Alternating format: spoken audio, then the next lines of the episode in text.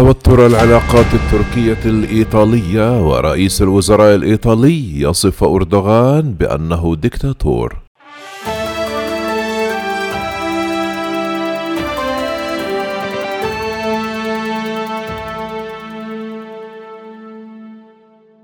وصف رئيس الوزراء الإيطالي ماريو دراغي يوم الخميس الرئيس التركي رجب طيب أردوغان بأنه شخص ديكتاتور.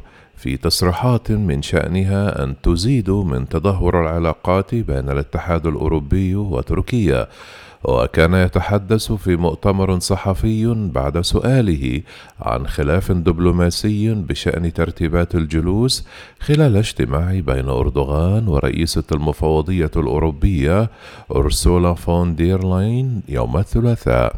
وقال دراجي للصحفيين أنا آسف جدا للإذلال الذي تعرضت له رئيسة اللجنة مع هؤلاء.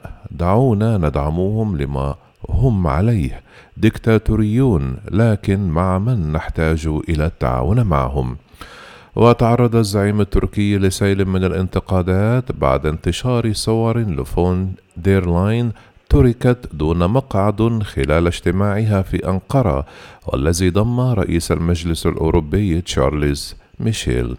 وأظهرت صور رسمية في وقت لاحق أنها جالسة على أريكة مقابل وزير الخارجية التركي مولود جويش أغلو وذكرت وكالة أنباء الأناضول التركية المملوكة للدولة أن السفير الإيطالي في أنقرة استدعي إلى وزارة الخارجية بسبب تصريحات دراجي وانتقد وزير الخارجية مولود جويش أغلو هذه التصريحات وكتب كافوس أغلو على تويتر ندين بشدة الخطاب الشعبوي غير المقبول لرئيس الوزراء الإيطالي المعين دراجي وتعليقاته القبيحة وغير المقيدة بشأن رئيسنا المنتخب.